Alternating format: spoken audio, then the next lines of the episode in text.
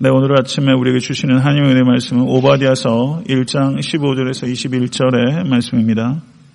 오바디아 1장 15절에서 21절의 말씀입니다. 합독하도록 하겠습니다. 여호와께서 만국을 벌할 날이 가까웠나니 내가 행한 대로 너도 받을 것인즉 내가 행한 것이 내 머리로 돌아갈 것이라 너희가 내 성산에서 마신 것 같이 만국인이 항상 마시리니 곧 마시고 삼켜서 본래 없던 것 같이 되리라. 오직 시온산에서 피할 자가 있으리니 그 산이 거룩할 것이요 야곱 족속은 자기 기업을 누릴 것이며 야곱 족속은 불이 될 것이며 요셉 족속은 불꽃이 될 것이요 에소 족속은 지푸라기가 될 것이라 그들이 그들 위에 붙어서 그들을 불살할 것인즉 에서 족속에 남은 자가 없으리니 여호와께서 말씀하셨습니다. 그들이 네겝과 에서의 산과 평지와 블레셋을 얻을 것이요. 또 그들이 에브라임의 들과 사마리아의 들을 얻을 것이며 베냐민은 길르앗을 얻을 것이며 사로잡혔던 이스라엘의 많은 자손은 가나안 사람에게 속한 이 땅을 사르밧까지 얻을 것이며 예루살렘에서 사로잡혔던 자들 곧 스바라에 있는 자들은 네겝의 성읍들을 얻을 것이라 구원받은 자들이 시온산에 올라와서 에서의 산을 심판하리니 나라가 여호와께 속하리라. 아멘. 하나님의 말씀입니다. 네, 오바디아서 이제 오늘 마지막 강의 시간인데 오바디아서는 한 장으로 구성되어 있는 구약 성경에서 가장 짧은 장으로 말씀을 드렸습니다. 그래서 오바디아서는 세 부분으로 나뉘어지는데 오늘 말씀이 그 세 번째 부분에 해당되는 말씀입니다. 오늘 말씀의 주제는 에돔의 심판과 이스라엘의 회복에 대한 말씀입니다. 15절 말씀을 보시면 여호와께서 만국을 벌할 날이 가까웠나니 내가 행한 대로 너도 받을 것인즉 내가 행한 것이 내 머리로 돌아갈 것이라. 이렇게 말씀하고 있습니다. 12절에서 14절을 보시게 되면 여덟 번에 걸쳐서 하나님의 자녀들인 이스라엘 백성들에게 임할 재앙의 날에 대해서 말씀하고 있었습니다. 그런데 15절을 보시면 또 다른 날이 언급되고 있습니다. 이 날은 만국을 벌하시는 날입니다. 12절에서 14절에 걸쳐서 8번에 걸쳐서 이스라엘 백성에게 임하게 될 재앙의 날에 대해서 말씀하신 하나님께서 15절에 또 다른 날을 말하고 있는데 이 날은 만국에 임하게 될 심판의 날입니다. 그리고 이 날은 하나님의 백성의 구원의 날입니다. 징계를 받았던 이스라엘 백성들이 이 만국을 벌하시는 날에 그때 하나님의 자녀들이 구원받게 되는 날이 임하게 된다는 것입니다.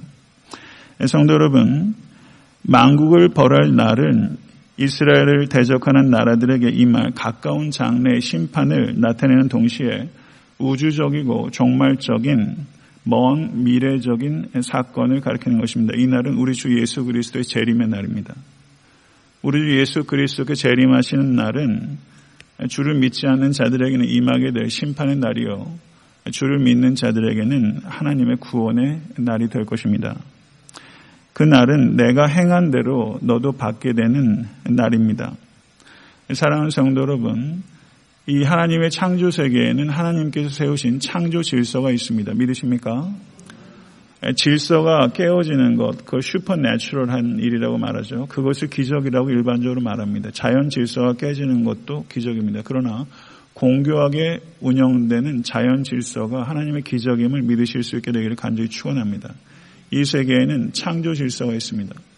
그런데 하나님께서 이 세계에 창조 질서를 만드셨을 뿐만 아니라 또 다른 질서를 만드셨는데 그것은 도덕적 질서입니다.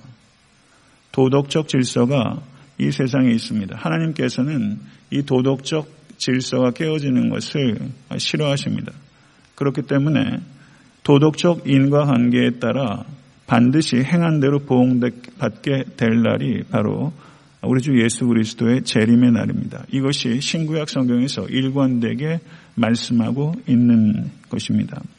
시편 62편 12절을 보시게 되면 주여 인자함도 주께 속하여 싸우니 주께서 각 사람이 행한 대로 갚으심이니이다. 잠언 24장 12절을 보셔도 그가 각 사람의 행위대로 보응하시리라. 구약 성경에서 제가 두 구절 말씀을 인용했고요. 그 외에도 예수 그리스도께서도 마태복음 16장 27절에 인자가 하나님의 아버지의 영광으로 그 천사들과 함께 오리니 믿으십니까? 그때 각 사람의 행한 대로 갚으리라. 그때 각 사람의 행한 대로 갚으리라. 우리 주 예수 그리스도의 말씀입니다. 구약 성경의 말씀이 아닙니다. 예수께서 다시 오시는 그날에 각 사람의 행한 대로 갚으리라. 그리고 고린도 후서 5장 10절도 이는 우리가 다 반드시 그리스도의 심판대 앞에 드러나 각각 선악 간에 그 행한 대로 그 몸으로 행한 것을 따라 받으려 합니다. 요한계시록 22장 12절을 보셔도 보라 내가 속히 오리니 내가 줄 상이 내게 있어 각 사람에게 그의 일한 대로 갚아주리라. 하나님의 말씀입니다. 그러니까 신구약 성경의 공이 일관되게 강조하고 있는 바가 무엇입니까? 구약 성경뿐만 아니라 우리 주 예수 그리스도 그리고 사도들의 일관된 가르침은 무엇입니까? 행한 대로 갚아줄 것이다. 리페이 할 것이다. 행한 대로 갚아줄 것이다는 말씀입니다. 그러면 여기서 우리가 중요한 질문을 하게 됩니다. 믿음으로 말미암아 구원을 얻습니다. 그런데 신구약 성경에서 공이 일관되게 말씀하고 있는 것은 행한 대로 갚아줄 것이다. 이 두 가지가 모순적입니까? 아니면 이것을 어떻게 좋아할 수 있습니까?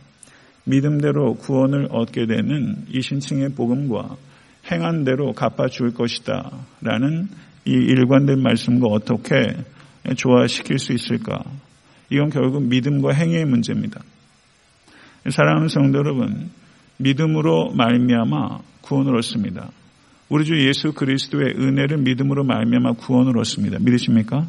이건 복음입니다. 이건 본질입니다. 여기에서 우리는 한 걸음도 한순간도 물러설 수 없습니다. 그러나 믿음으로 말미암아 구원을 얻는데 그 믿음은 반드시 선한 행위로 입증이 되는 믿음입니다. 믿음으로 말미암아 구원을 얻는다는 것이 선한 행위를 무시하는 게 아닙니다. 도덕률을 폐기하는 게 아닙니다. 하나님의 도덕적 질서를 무시하는 것이 아닙니다. 사랑하는 성도 여러분, 우리는 은혜로 구원을 얻습니다. 맞습니까? 그런데 우리를 구원하신 그 은혜, 내 행위로서가 아니라 하나님의 은혜로 내가 구원받았다는 것을 진심으로 경험하는 성도는 그 은혜에 감격해서 도덕적 삶을 살아가게 됩니다. 할렐루야. 사랑하는 성도 여러분, 그렇게 할 수밖에 없습니다. 나 때문에 십자가에 달리신 예수 그리스도를 생각하면 생각할수록 그분의 마음에 합한 삶을 살아가고자 하는 추구가 있습니다. 그리고 그런 기도가 있고 성령 안에서의 몸부림이 있습니다. 선한 행위라는 것은 믿음이란 선한 행위로 입증이 되는 믿음입니다. 저를 한번 따라 하시죠. 선한 행위로 입증이 되는 믿음. 참된 믿음이냐, 거짓된 믿음이냐를 구분하는 것이 선한 행위로 입증이 되느냐, 입증이 되지 않느냐 하는 것으로 구별이 되는 것입니다. 사랑하는 성도 여러분, 은혜는 우리를 의롭게 할 뿐만 아니라 우리를 거룩하게 합니다. 믿으십니까? 은혜는 우리를 의롭게만 하고 우리를 거룩하게 하지 않는 게 아니에요. 은혜는 이 두 가지를 동시에 할 수밖에 없어요. 은혜는 우리를 의롭게 할 뿐만 아니라 우리를 반드시 거룩하게 합니다. 거룩함이 없는 믿음은 믿음이 아닙니다. 사랑하는 성도 여러분, 설교라는 제가 또 마찬가지로 이 자리에 있는 어느 누구도 그리고 기독교 역사상에 있었던 어떤 성인도 사랑하는 성도는 다 죄인입니다. 완벽한 사람 한 사람도 없습니다.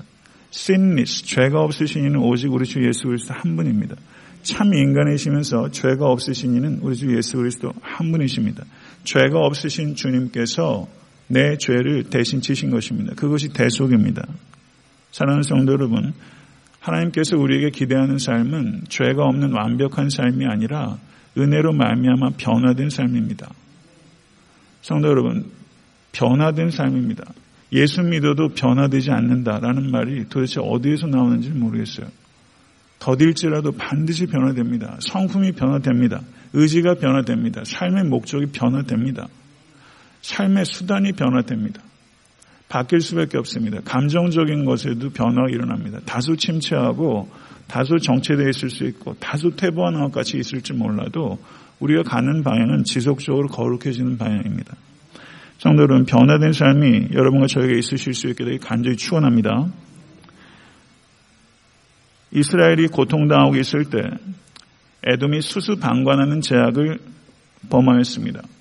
에돔이 수수방관하는 죄악을 범할 때 하나님께서는 에돔의 죄에 대해서 수수방관하지 않습니다. 하나님은 죄에 대해서 수수방관하지 않으실 것입니다. 반드시 죄에 대해서 심판하십니다. 16절을 보시면 에돔을 비롯한 원수들이 마시게 될 하나님의 진노의 잔에 대해서 말씀합니다. 예수 그리스도께서 우리를 대신해서 그 진노의 잔을 마시셨습니다. 그로 말미암아 우리가 하나님의 진노의 자녀였지만 우리가 하나님의 사랑하시는 자녀가 된 것입니다. 이사에서 51장 22절 23절을 보면 내 주 여호와 그의 백성을 억울함을 풀어주시는 내 하나님이 이같이 말씀하시되 보라 내가 비틀거름 치게 하는 잔, 곧 나의 분노의 큰 잔을 내 손에서 거두어서 내가 다시, 다시는 마시지 못하게 하고 그 잔을 너를 괴롭게 하던 자들의 손에 두리라. 그들은 일찍이 내게 이르기를 엎드리라 우리가 넘어가리라 하던 자들이라 너를 넘어가려는 그들에게 내가 내 허리를 땅과 같게 길거리와 같게 하였느니라 하시니라. 이 말씀은 동일한 요점을 말씀하고 있습니다. 열방이 하나님의 진노의 잔을 마시게 될 것이라는 것입니다. 그리고 그 잔을 마셔서 혼돈에 빠지고 비틀거리고 마치 존재하지 않았던 것처럼 하나님을 대적하고 하나님의 자녀들을 대적하는 자들이 없어지게 될 것이다. 이것이 하나님의 경고의 말씀입니다. 그런데 17절의 말씀 보세요. 17절의 말씀. 오직 시온 산에서 피할 자가 있으리니 그 산이 거룩할 것이요 야곱 족속은 자기 기업을 누릴 것이며 아멘 믿으십니까? 그러나 여호와의 날 열방에 하나님의 진노가 임하는 날 하나님의 진노의 잔을 마시게 되는 그날에 피할 자가 있을 것이다. 피할 자가 어디에 있습니까? 시온산에 있을 것이다. 야곱 족속은 자기 기업을 누릴 것이다. 에돔 족속이 살았던 곳이 어디입니까? 세일산입니다. 세일산. 세일산은 높은 바위산입니다. 그래서 에돔 족속은 높은 바위산에 거함으로 말미암아 자기가 안전하다고 생각했습니다. 높은 바위산이 요새가 아니라 여호와 하나님이 요새입니다. 시온산이 요새입니다. 믿으십니까? 오늘 하루 살아가실 때 자기 확신 가운데 사지 마시고 오직 여호와 하나님을 확신하실 수 있는 여러분과 제가 될 수 있게 간절히 바랍니다. 그날은 피할 수 없는 심판의 날이 에돔에게 되겠지만 하나님의 자녀에게는 피할 수 있는 구원의 날이 될 것입니다. 18절의 말씀을 보시면 야곱 족속은 불이 될 것이며 요셉 족속은 불꽃이 될 것이요 에소 족속은 지푸라기가 될 것이라 그들이 그들 위에 붙어서 그들을 불사를 것인즉 에소 족속에 남은 자가 없으리니 여호와께서 말씀하셨음이니라. 야곱 족속은 북왕국 이스라엘을 가리킨다고 볼 수 있고요. 요셉 족속은 남유다 왕국을 가리킨다고 볼 수 있습니다. 그러니까 야곱 족속과 요셉 족속은 이스라엘 민족 전체를 가리킨다고 말할 수 있죠. 근데 이스라엘 민족 전체가 어떻게 됩니까? 불과 불꽃과 같을 것이고 이스라엘 민족을 핍박했던 에돔 족속은 지푸라기와 같게 될 것이다.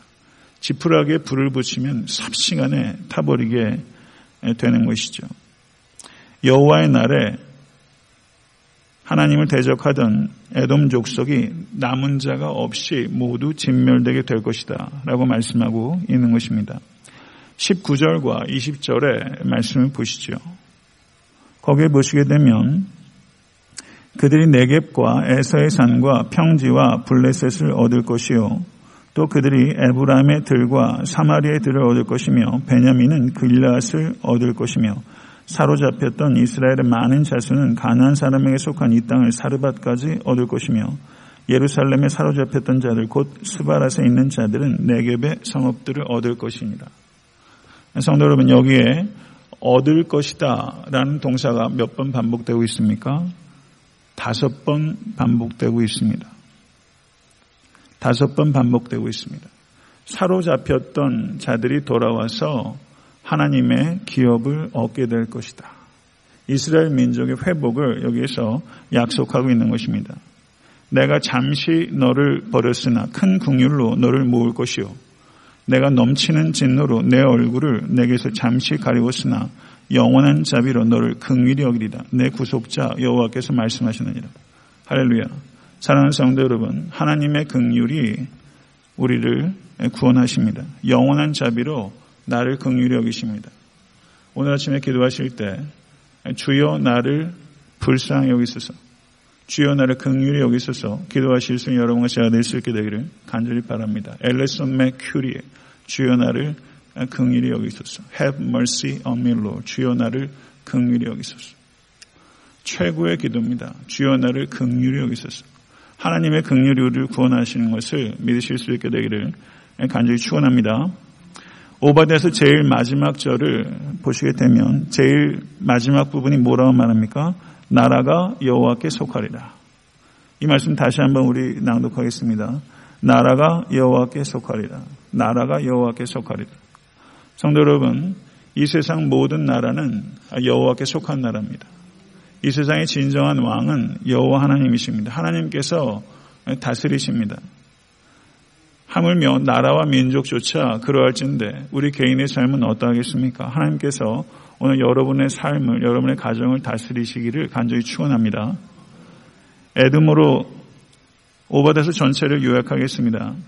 에돔이 상징하는 나라는 어떤 나라인가? 그것은 자기 자신을 확신하고 자기 기만에 빠져서 교만하고 하나님의 백성들을 방관하고 조롱하고 핍박하고 다른 사람들의 어려움을 이용해서 자기 이익을 구하는 사람입니다. 그와 같은 자는 반드시 여호와의 심판의 날에 멸절되게 돼서 없는 것 같이 될 것이다. 그리고 그날에 핍박당하던 하나님의 자녀들이 회복될 것이며 그리고 하나님의 통치가 완성되게 될 날이 있을 것이라는 것입니다. 믿으십니까? 성도 여러분, 애돔은 우리 자신을 되돌아보게 하는 반면 교사가 되어야 됩니다.